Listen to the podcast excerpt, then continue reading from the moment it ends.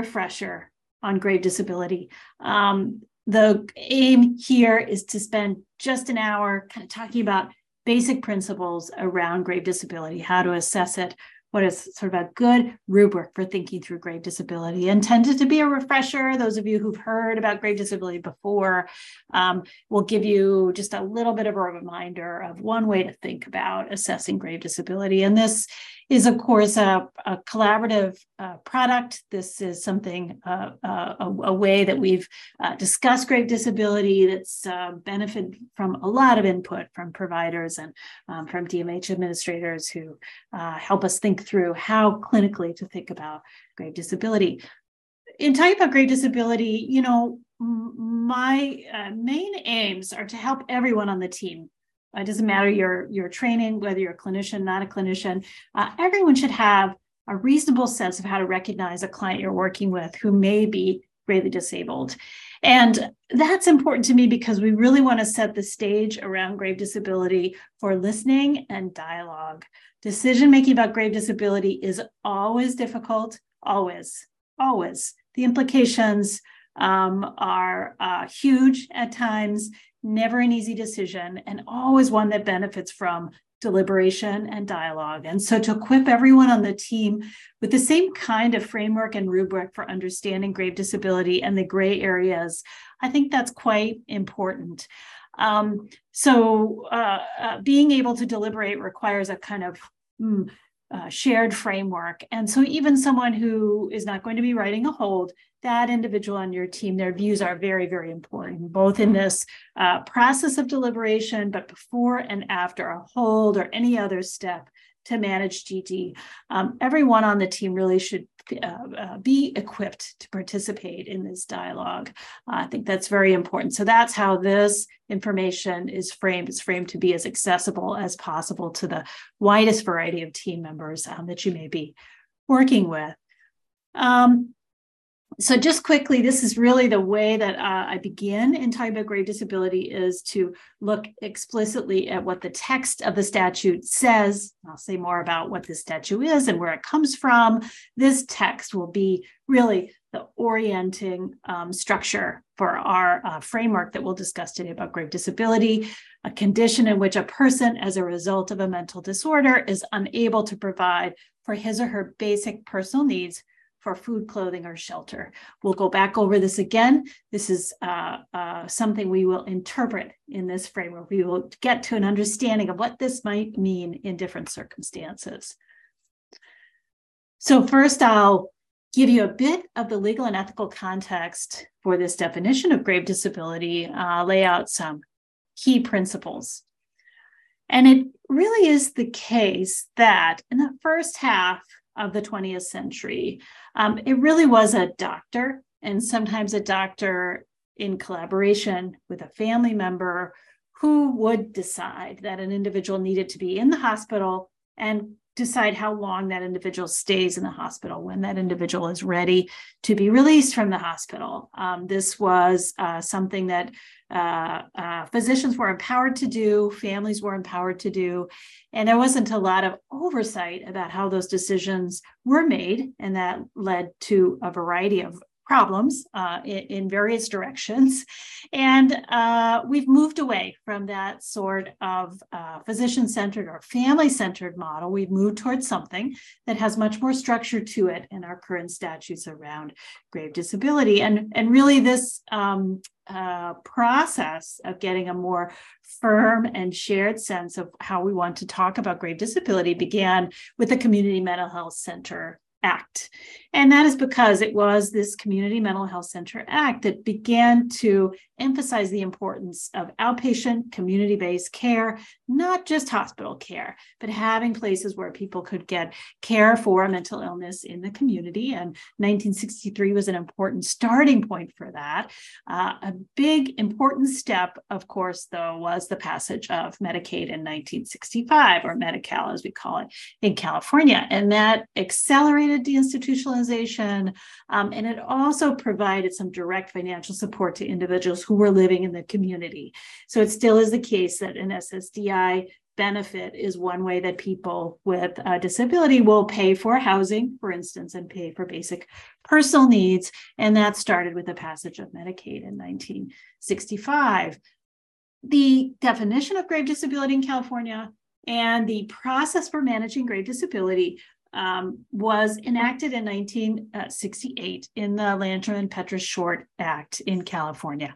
And um, it's important to look at the six boxes, rectangles there on the right here. These highlight for you the authors of the 1968 bill had a set of goals and intentions for this bill. And here they are, these six goals. Um, they aimed to end inappropriate institutionalization. As I mentioned, this sort of relatively loose and unstructured process where a family member or a physician could determine whether a person lived in or outside of a hospital. Um, let's put an end to that loose system. Let's uh, clarify exactly what the rules are here. That was one big aim of the LPS Act. Um, they had considerations around public safety and they were thinking of cost. Uh, hospitalization is very, very expensive. Let's understand that it's being utilized in the way that it uh, uh, can benefit people. Um, they also saw a need for more prompt evaluation and individualized treatment.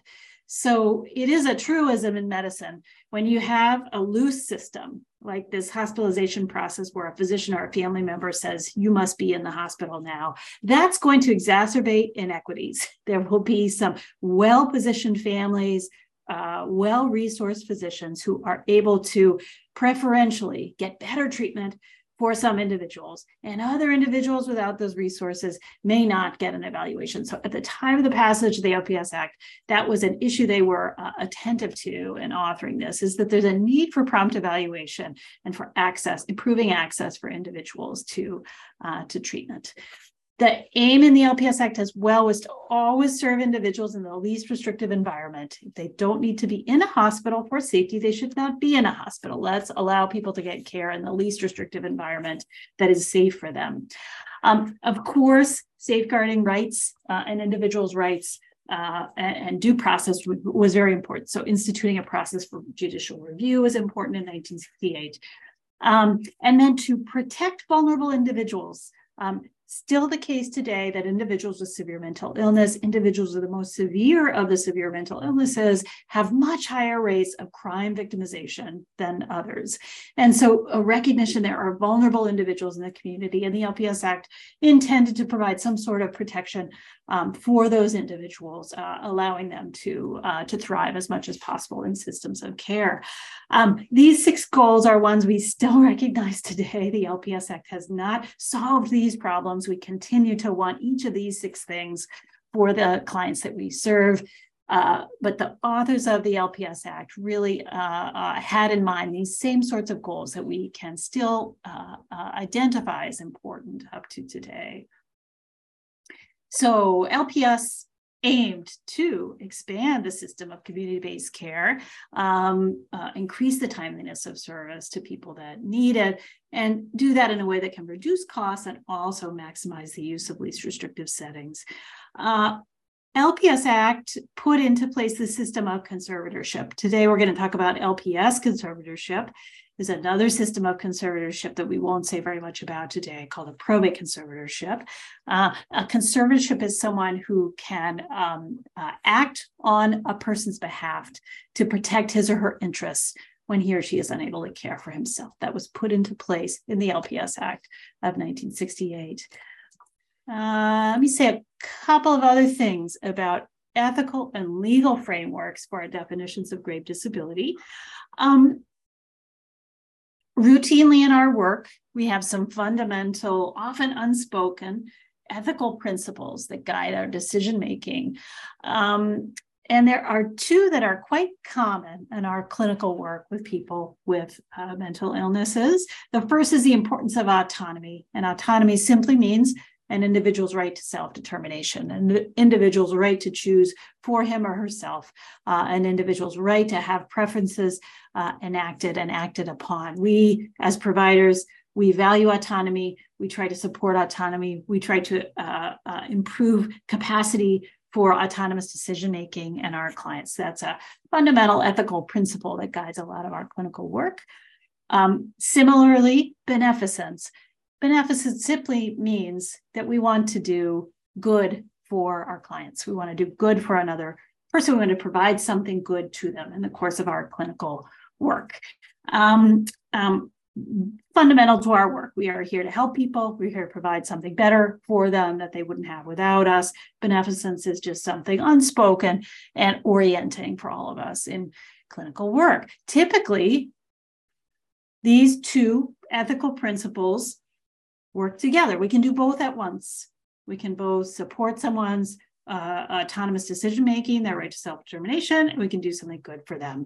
Um, they go, often work in concert so seamlessly that we don't even have to think about them. Um, we can do both at once. Grave disability is sometimes one area where these two ethical priorities uh, can feel like they're in tension. Um, so we're going to think about um, circumstances where beneficence and autonomy, doing good for someone and supporting their autonomy, where they might sometimes feel like they clash. So we frequently talk about this neglect overprotect continuum. Um, so this is a continuum that explains the relationship between beneficence and autonomy in our clinical work. And on the one hand, on the right hand, we call this the overprotect pole of the neglect overprotect continuum. On the overprotect pole, we are behaving clinically in ways that are uh, overprotective uh, and undervaluing of that individual's autonomy.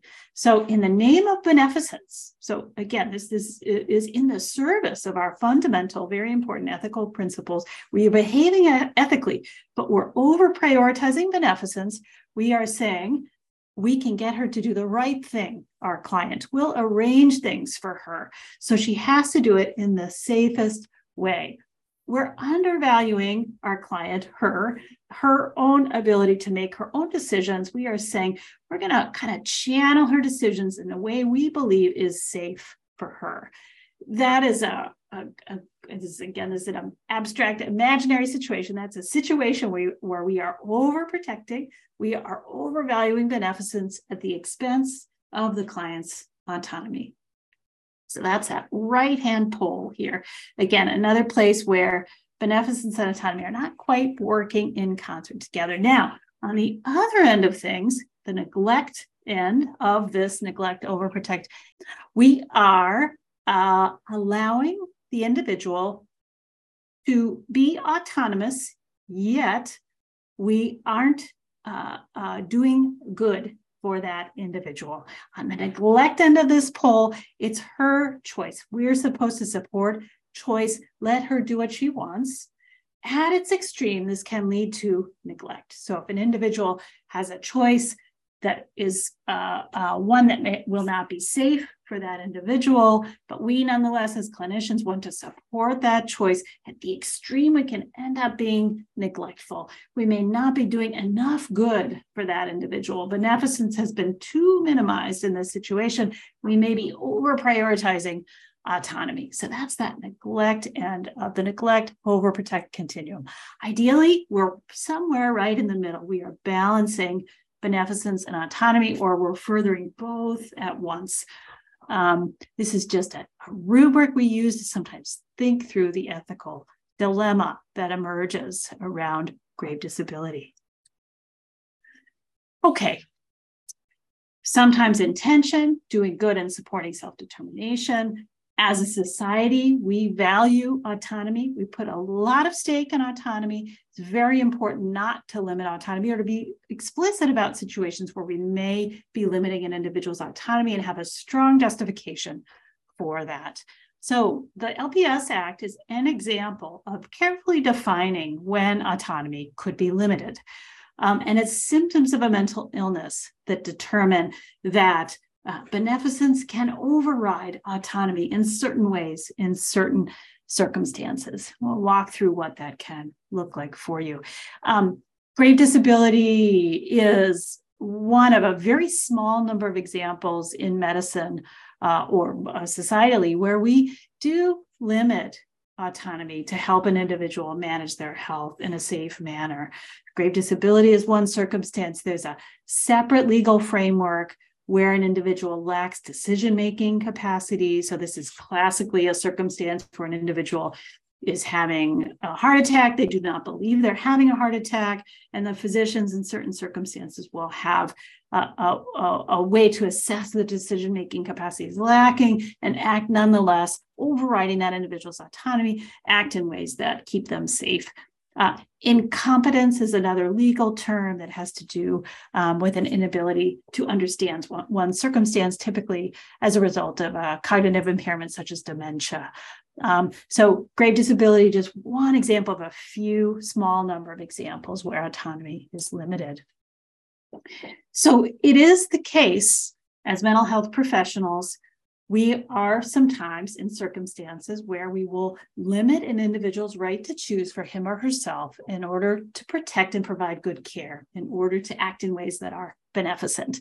Um, so these are a few examples of how we do this. So if an individual wants to die, plans to kill herself, I will do this now. I want to die and kill myself. We, as mental health professionals, will have been empowered to limit that individual's uh, ability to choose. And we will insist that they're in a safe place where they are not able to hurt themselves. Similarly, if they have an imminent plan to hurt someone else, we have been empowered as mental health professionals to limit that individual's ability to choose that harm to someone else. And we can, for instance, put them on a 5150 and have them hospitalized to keep that other individual safe. Similarly, if someone has a delusion, they believe that someone else must die in order to prevent the world from ending or prevent uh, something uh, other a grave thing from happening uh, in accord with a delusional belief we also can limit that individual's autonomy prevent them from acting in that way um, again in order to provide good care and maximize safety um, delusional beliefs that severely compromise safety of self or others is often the circumstance that we're confronting when we think about grave disability. I'll go into that much more. Uh, it's along the lines of these uh, examples where we do limit autonomy in order to further safety. Just returning you to the text of the statute, because we'll look at this text closely as we think through how to evaluate for grave disability. Yes. Can safety also include hoarding, not allowing pest control? So, yeah, so safety can mean many things. We tend to think we're going to limit someone's autonomy for the briefest period of time possible. So we need to know the risk is imminent, that it's dangerous, but safety can look like a lot of different things. And it certainly could be someone is living in a context that is not safe for them for their own health um, as a result of hoarding. It certainly is possible. It's a good example and one that we will echo as we look through um, how to interpret this statute how to assess for grave disability. Um, the first thing I want to say is we, in our work, we often hear grave disability described in ways that are not correct, um, that just aren't what grave disability truly means or should mean for us as a clinical definition. So we may hear other providers saying things like, this individual can't be gravely disabled because he's eating and drinking. He's getting food. He can't, can't be gravely disabled. Um, this person can't be gravely disabled because she's engageable because I can build a relationship with her and she's open to working with us. So that must mean she's not gravely disabled. Um, this individual has a plan to get home. I'm seeing him here in the ER and he knows how to get home. He can't be gravely disabled. Um, he's been on the streets forever. He knows how to survive there. He can't be gravely disabled. Um, none of those are accurate definitions of grave disability. Um, it might be that the individual who would say these sorts of things doesn't understand the statute or the definition of grave disability, or these sometimes are just shorthand ways of saying, mm, I don't think this fits a grave disability category, but they're not accurate definitions of grave disability. And I'm going to show you a better way to assess grave disability as we go. The second thing that happens, the other thing that happens Sometimes these are interrelated, but the other thing that sometimes happens for us, we get confused, we get tricked by the limitations of our system. Um, we understand how hard it is to get good care for someone experiencing grave disability. So um, the thing that ought to happen to make someone safe often is very, very, very difficult to make happen in our current system. And as a result, we sometimes forget, convince ourselves, get confused that this individual actually isn't gravely disabled because the ER would never admit him, uh, or there's no bed for him, or the police aren't going to help us get him in the hospital. Um, so that must mean that he's not gravely disabled. False.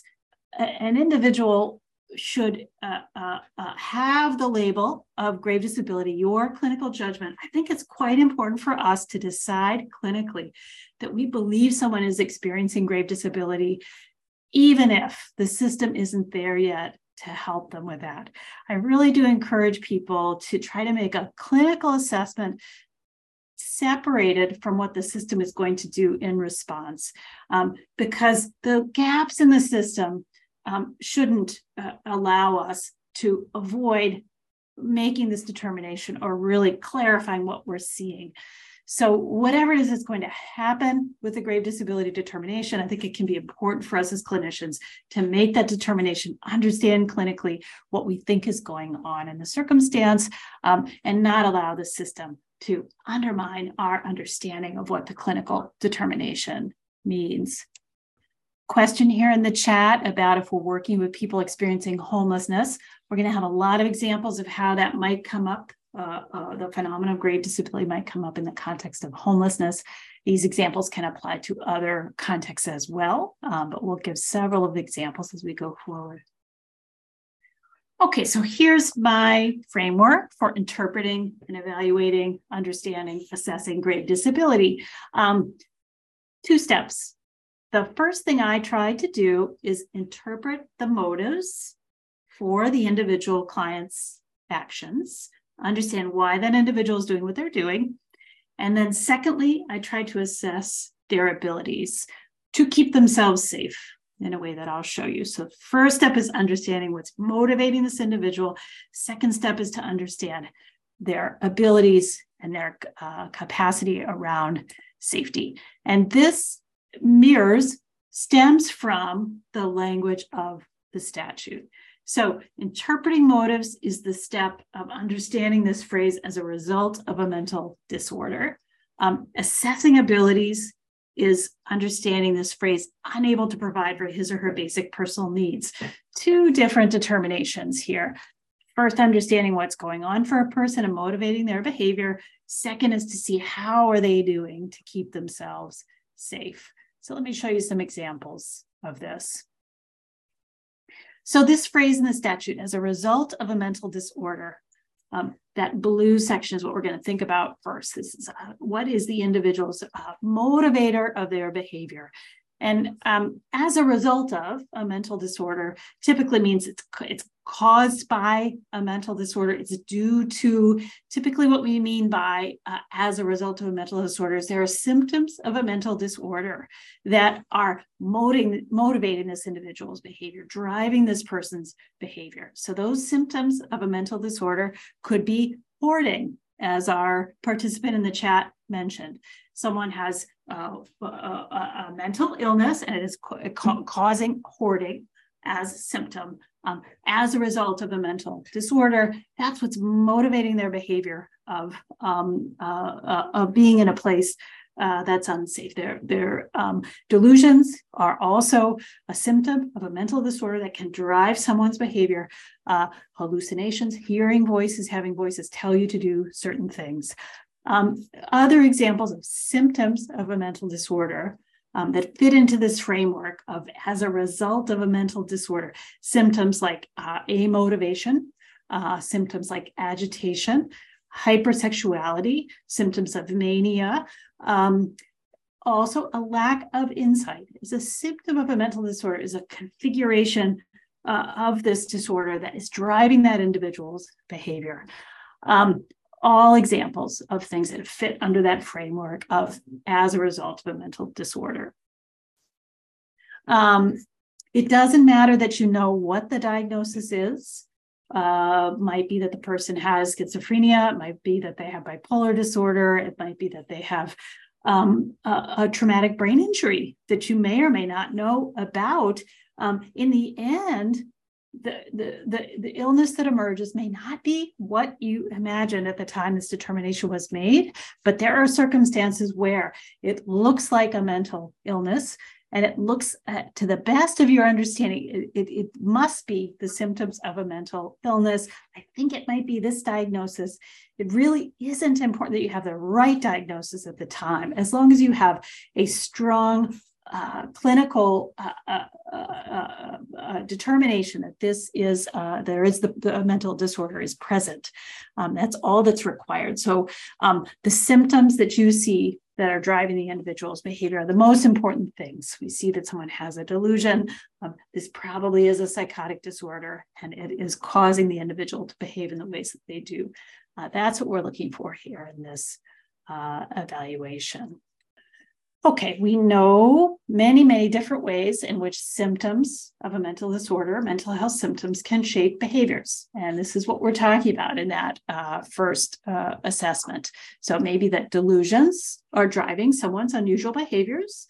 Um, they may have false beliefs regardless of the facts you provide, that individual may uh, not change their beliefs. They may believe they're being persecuted. They may believe they're communicating with people who are not present.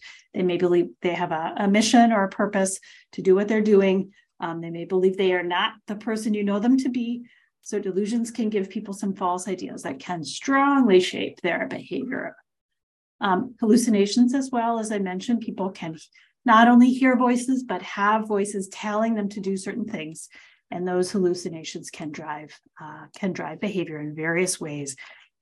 Walk through that bus is an example of a hallucination that can drive someone's behavior. So uh, uh, uh we, we can talk much more about this. It may take a lot of time clinically to understand exactly why and how symptoms are driving an individual's behavior. Um, and that's because of the nature of the illness. Um, people who are experiencing delusions may be very afraid to share with you. They may have difficulty communicating or being very clear with you. Um, over time, you begin to recognize some behaviors that surely seem like they must be driven by uh, psychosis, by a delusion, or by hallucinations. They're unusual enough, difficult to explain enough. And you get the sense that there must be, in the presence of other symptoms of mental illness, you, there must be a delusion that is driving this individual's behavior. Um, I'm going to show you an example of a, a made up client we've called Hector. Um, Hector believes, sort of come to see over time. He doesn't quite uh, say it so explicitly, but he believes his delusion is that he has a, a solar powered heart that he carries with him in his backpack. And uh, in order to charge his heart, he needs to be outside. And that is a, a, portion of his delusional belief. And so it comes to be clear that that's part of why he's been leaving hospitals, leaving housing settings, is because he believes that his heart must be charged outdoors.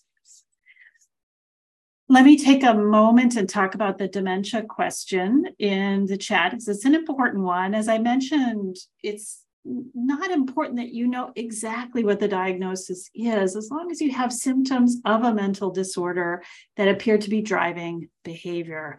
Now, if you know, or if a physician who's evaluated this individual knows there is the presence of cognitive impairment, um, uh, for instance, a person doesn't know what year it is, they don't know what the month is, they don't know what the date is, they can't name some presidents for you. There's some clear and marked cognitive impairment, and there may very well be a dementia diagnosis. And LPS conservatorship is not the proper pathway for that individual. Um, the proper pathway is a different pathway. It doesn't provide the same uh, kind of uh, legal framework as LPS conservatorship but the proper pathway is a probate conservatorship for an individual with dementia. Um, so uh, uh, it is, of course, a thing that we see that an individual has both things. They may have some kind of a dementia, and they may also have something that seems like uh, a psychotic illness, for instance. And of course, some dementias can cause hallucinations, can cause delusions, can cause symptoms that are also symptoms of another mental disorder. But essentially, when dementia is present, LPS uh, usually is not an option for that individual. They usually need a different kind of solution when there's a, a, a, a an obvious uh, neurocognitive impairment, such as dementia, that's present as well. So I'm spending a lot of time on this first determination, actually, but I think it's often the one that takes us the most time to figure out um, in what ways are symptoms determining this individual's behavior? What ideas are driving this person's behaviors? Are they reality based? What is motivating this person to behave as they are? Is the person able to choose other ways to behave? Are their behaviors so unusual or bizarre that you can't imagine a reality based rationale for them. And you think they may be related to, for instance, a delusional belief or symptoms that are impairing the individual's ability to choose. Um, these are all some of the questions you can ask yourself in evaluating a client. Um, I've got several examples here we can walk through, but I'm very curious if anyone would like to give an example that you know of, nothing identifying. You can leave out any uh, uh, details that are very, very specific, but do you have general examples of things that you've seen like symptoms? Hoarding is a good one. We've seen that hoarding can be a symptom, and that can be something that is driving someone's behavior in a direction that is not safe. Um, um, uh, uh, other examples that we see frequently in uh, serving people experiencing homelessness, sometimes people will have a belief that they work for a government agency, for instance, and they've been tasked with taking care of a corner or waiting for further instructions about a mission, for instance, that uh, in a reality based world we know is uh, not coming, uh, but that individual has that purpose, a delusional purpose for being in a particular place that they are in. Um, there may be as well delusions of persecution. Um, this or that person, if I were to move from this spot, I would be uh, in danger from this or this, that person who is harassing or following or watching me. There can be paranoid ideas um, that are driving someone's behavior. Um, an Im- Im- important point here is for individuals who use substances, we can often see hallucinations, delusions, symptoms that look like psychosis that might be driving someone's behavior. Um, but we think it may be a result of intoxication and maybe that they're using right now. Generally, when we're evaluating grave disability, we'll do it over time. Um, especially with clients you're working with, you'll see over time that the, these beliefs are fixed immutable. There's little you can do to shift the belief um, and not um, a much uh, change and, and wavering. So that's not true of substance induced uh, psychosis typically. Substance induced uh, uh, psychosis will uh, uh, improve resolve once the individual is no longer using. Okay, um, we've got some good examples here in the chat. We uh, have a couple of examples here of people uninterested in care, refusing care, not wanting treatment or care as a result of a uh, perhaps a delusional belief. So an individual believes she is pregnant, she is not, and says as a result of that, um, taking medications is not uh, uh, not okay. Great example of a symptom driving someone's behavior. Um, not attending to hygiene due to delusions and paranoia. So, this is a good example. You may see someone very reluctant to bathe or shower. Um, so reluctant they don't do it for a long, long period of time. And, you know, you may have some sense, boy, I just don't quite understand what's going on here. Um, is there a delusion? So I can imagine, I can make up the delusion that someone believes if they were to shower they would have certain forces come to them in the shower to hurt them. Um, an alien, a persecutor, a force, something that once they disrobe in order to bathe, they'll be vulnerable to. Um, that's a, mm, off the top of my head, a kind of example of a thing that could be uh, a delusion probably something they're so guarded it takes you a long time to really uncover that that's the reason they're not showering. Um, but something also that's not going to be very amenable to your uh, uh, persuasion, to you trying to urge them and encourage them and reassure them that it's actually going to be safe. If that individual has a delusional belief that they're going to be particularly vulnerable from these imaginary forces in the circumstance of bathing, it's going to be difficult for you to uh, have them uh, take care of their hygiene. On the other hand, you may be working with an individual living on the streets who does something like smear feces on her body. And you might originally think, my goodness, this must be some delusional belief. Why would someone do that to themselves?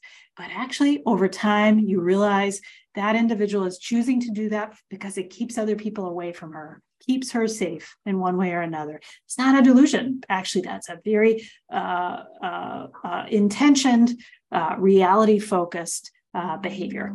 Uh, so it may take a little bit of time to, to differentiate those two, two things. That individual who isn't uh, bathing may simply be, in fact, that they've been experiencing homelessness for so many years that the experience of bathing is quite uncomfortable and unpleasant. And it just takes a while for that individual to feel safe. Not a delusion, not a symptom of a mental illness, um, something uh, much more amenable to change and to uh, your therapeutic intervention.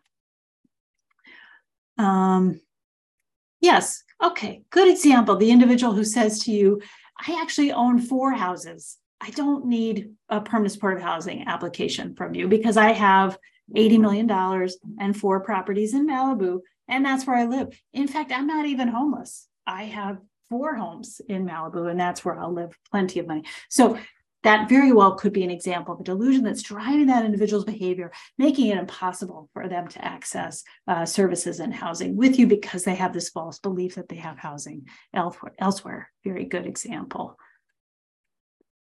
Okay, not adhering to medication. So we see frequently individuals who are reluctant to take psychiatric medications. They may not believe that they have an illness. Um, uh, uh they they may believe they've been cured from a mental illness just do not identify with any of the, the labels or the, the, the symptom list.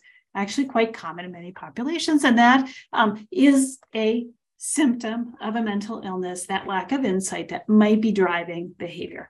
Um, these are all great examples and i just want to emphasize for you these are perfect examples and they're only the first step of evaluating grave disability. You've said to yourself, I do have an instance here where an individual's symptoms are driving their behavior. Now, your second evaluation, your second step in your assessment of grave disability is is that behavior, is that uh, circumstance uh, making it so this individual is unable to provide for his or her basic personal needs for food, clothing, or shelter? So this is our second step. So as a result of the hoarding, as a result of the delusion, as a result of the hallucinations the individual is hearing, um, they're not able to provide for food, clothing, or shelter. It does say or. Um, uh, that that is that means any one of those three not able to provide for any one of those three. Your individual who says, I have four houses and $80 million in the bank in Malibu, I'm not homeless, I don't need your application to housing. Technically, clinically, that is an individual who is unable to provide for shelter as a result of a delusional belief. Um, uh, repeated failures to maintain or access safety, food, clothing, or shelter is uh, this second determination. This is this step of assessing abilities, understanding the way that this behavior that's driven by a symptom is shaping that individual's safety. So, can my client provide for his or her basic needs?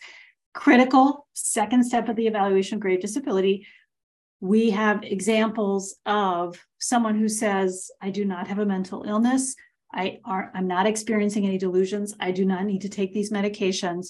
You could say to yourself, that is a symptom of a mental illness that is driving their behavior. But can that individual nonetheless provide for basic needs? Um, have you observed that the person is not able to provide for food, clothing, or shelter, can only survive with the help of others, um, won't accept food or clothing that you offer, um, when assistance comes along, is unable to uh, take uh, advantage of that uh, uh, assistance as it arrives. Um, do symptoms, delusions, hallucinations prevent him or her from making use of your offers of housing to make it likely that housing cannot be sustained? Um, we've already mentioned we see this. These are examples we we we see. Someone has a delusional belief about the cia requiring them to stay on a corner having housing that isn't in fact true um, uh, as a result of those delusions they're not able to uh, accept your uh, offers of services. Okay you may um, observe something like refusal of food that you offer the individual may say, I'm only able to eat food that's white. Anything else, I can't touch that. They may say, food that you bring needs to be approved by an overseer. Until that overseer tells me it's safe, I cannot eat that. That coat that you've offered to me, I'm not allowed to wear that because it's come from the wrong source. These are all sorts of ways the delusions might mean that someone is not able to accept uh, supports and services that you bring to them. Um, you may see things that suggest challenges with safety and safety, uh, safety broadly defined, sort of difficulty maintaining food, clothing, and other needs um, someone not using clothes appropriately, not using clothes in ways that would keep uh, him or her, herself safe in the weather. You may frequently see a wound or an infestation that that individual seems not to uh, notice or care about, and most definitely is not caring for in the way that you would want. You may see rotten food nearby. Um, you may see someone in one spot for a very long period of time, dependent upon others bringing food to them. That again is a circumstance where that individual is not able to provide for basic needs on their own. Um, you may see someone making no progress over weeks or months despite uh, risks, vulnerabilities, and your, your offers of support. Um, uh, these are all just signs you might see of people with challenges keeping themselves safe. Okay. So, you all have given some great examples of putting these two things together, where it's the symptoms, the mental illness itself, as a result of a mental disorder, that is making it not possible for that individual to care for their basic needs is stripping them of the ability to keep themselves safe and uh, provided with food, clothing, and shelter.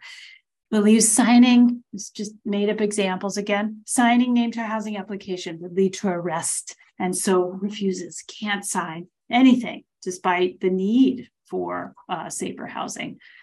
I have a responsibility to surveil this corner for the CIA, I'm not allowed to leave, even if it's raining, even if it's snowing, even if I'm freezing, even if I've lost my shoes, even if I have a leg infection that needs to be seen by a doctor. I'm not allowed to leave because the CIA insists that I'm here. That's an individual who, as a result of a mental disorder, is unable to provide for uh, basic safety. Um, you'll see this frequently I can't go back to a boarding care. I can't go back to housing because the people that work there are in a cult. They are uh, doing dangerous things to people um, at night, and it's not safe for me to be there.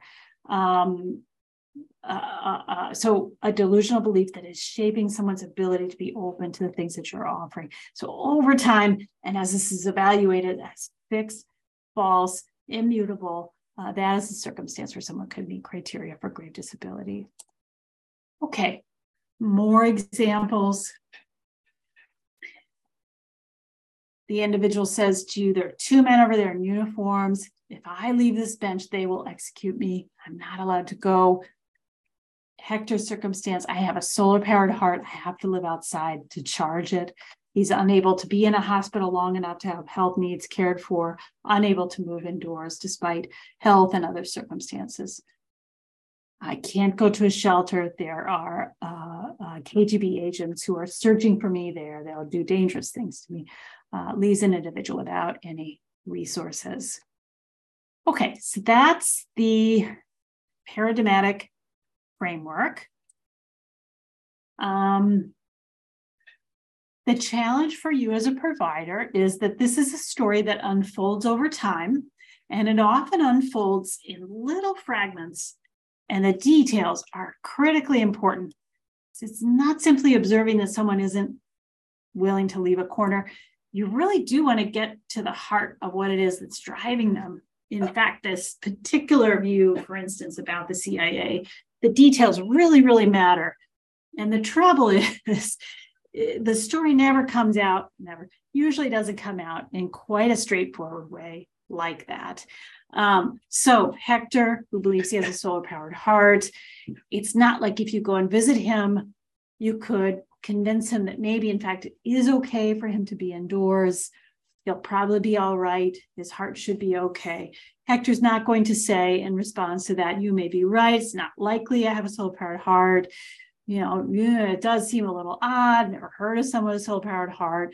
It's true that you can't live if your heart's been replaced with a solar powered heart yeah, this isn't going to happen. You won't be able to talk Hector out of his delusional belief. That's just the nature of the illness. You won't be able to convince someone that their false belief is, in fact, false from your point of view. In fact, it could work the other way around. You convince Hector more and more and more that you're not on his side because you don't get it, because there's a solar powered heart that needs to be charged.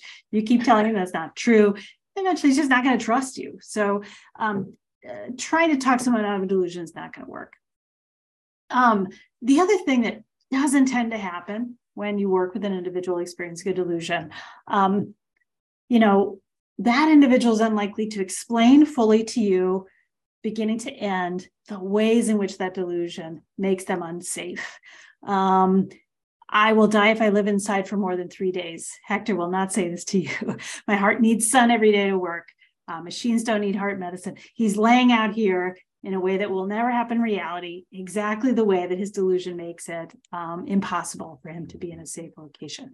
It's it's something you have to observe and test out um, uh, in your work with Hector to understand the degree to which he still is free to choose safety despite this delusional belief. That's really what you have to look for over time. Um, so this is a cartoon of how things may go when you try to talk with Hector. Um, you, as a clinician, you come and you say, Hector, I wonder if you could tell me what you think is going on with your heart. Hector has no need to tell you that. Really doesn't elaborate for you um, uh, exactly what he thinks the the challenge is with his heart. Um, uh, Hector, I uh, heard that you had your heart removed. In this scenario, it actually uh, turned out there was a, uh, another person who heard a fragment of Hector's delusion that he believes his heart was removed and replaced by the solar heart. You, as a clinician, bring that to Hector. You try to get more information. Um, Hector says, long time ago, I can't say anything more about that. Hector, I'm worried about your health. Your legs are swelling. I wonder if we should see a doctor. Mm, I'm fine. Not necessary uh, uh, I'm all right. I don't need to talk with you further today. This is a very typical interaction with Hector, who's experiencing a delusion that is impacting his ability to be indoors, his ability to access medical care in a hospital, uh, potentially impacting his uh, legs, which are now swollen. Um, and he's really not telling you much about it. So you're trying to piece it together.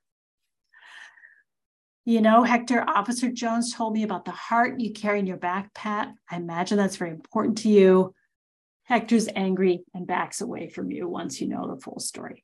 So, uh, very difficult to get the full narrative from an individual. It takes time, patience, not pushing, but being open to hearing it from a client. Uh, and also takes a little bit of observing what they're doing and seeing if you might be able to piece together what might be going on and then checking that with the client. So, this is back to the very beginning. Again, two steps understanding that mode uh, behavior is the result of a mental disorder is a result of symptoms uh, or uh, syndromes, conditions that an individual has a result of a mental disorder that's driving their behavior. That's how you're interpreting their motives. It's, it's driven by symptoms of a mental disorder. Uh, fixed, unable to be swayed, uh, nothing that can uh, actually be uh, that, that they could be talked out of. This is driving their behavior. It's the first part of your evaluation. Second part of your evaluation is noticing that that um, uh, behavioral drive as a result of a mental disorder is making someone unable to provide for basic personal needs for food, clothing, and shelter. If both of those are present, you can say clinically, I do believe this person is experiencing grave disability. That's what the court, that's what uh, the judge will also be listening for. Uh, we can make a clinical diagnosis, other parties will make a legal diagnosis, um, but those are the key components. And you will mm, use your clinical skills to learn the full picture of what's driving an individual's behavior and the way in which it's undermining their safety. Um, learning through collaterals, others who are observing historical information about the individual can sometimes be very crucial to filling in the blanks to really clarifying um, uh, clar- clarifying what's happening for the individual. Okay, so question in the chat, a good question. So, at what point would Hector be diagnosed with grave disability? Um, so, in reality, uh, often what happens on the team is someone says, now I've got this whole story. Officer Joel Jones told me the reason he keeps leaving the hospital is he believes his heart's been removed and he has to charge the solar powered heart that he has in his backpack. Boy, that really sounds to me like he's gravely disabled. He's not willing to accept any of the supports we have for him for his safety um, or his medical care because he has this belief about his heart needing to be charged and being unable to be indoors. So someone on your team might say, that sounds like he's that that would meet criteria for grave disability. Others on the team might say, well, you know, Hector's still able to get help when he needs it. He still takes food from us. He, he will go to the hospital. He won't stay there, but he'll be there for a brief period of time. I hear what you're saying. It does seem like a delusional belief that's really fixed and you can't talk him out of it. And yet he seems like he's still able to keep himself minimally safe right now, right? And so that becomes a debate on your team. And you all think that through. And there may be some of you who say, you know what, he's this is clearly he's gravely disabled. The question now is, what do we do about it? Is there anything we can do about it? Um, uh, often you get close enough that then the determination becomes, all right, what what needs to could happen um, in relation to this. Well, none of this is helpful things I've already reviewed for you. The only thing I would say here um, big changes, no changes. Often when you're in this space, you, some people on your team really think grave disability is what we're talking about here.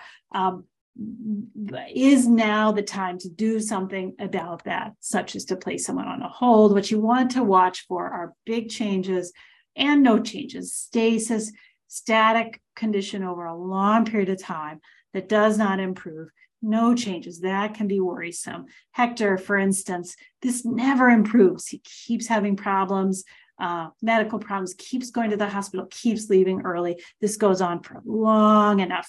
Um, that's a scenario of uh, no changes that is uh, uh can be unsafe also you can see big changes that can make you very worried that as a result of grave disability someone really is unable to care for themselves. They've lost a lot of weight. They stopped moving. They used to move around and now they're just sitting in one place. So these are warning signs. Okay. So as i said you think your client may be gravely disabled.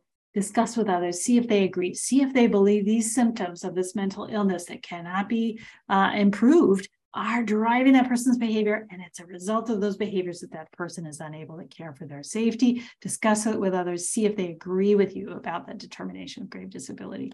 You may want to look back at their history, see if they've ever been LPS conserved before, have they ever had uh, an AOT referral or something like that that would indicate that this kind of inability to care for the uh, safety of the self as a result of a mental illness is longstanding.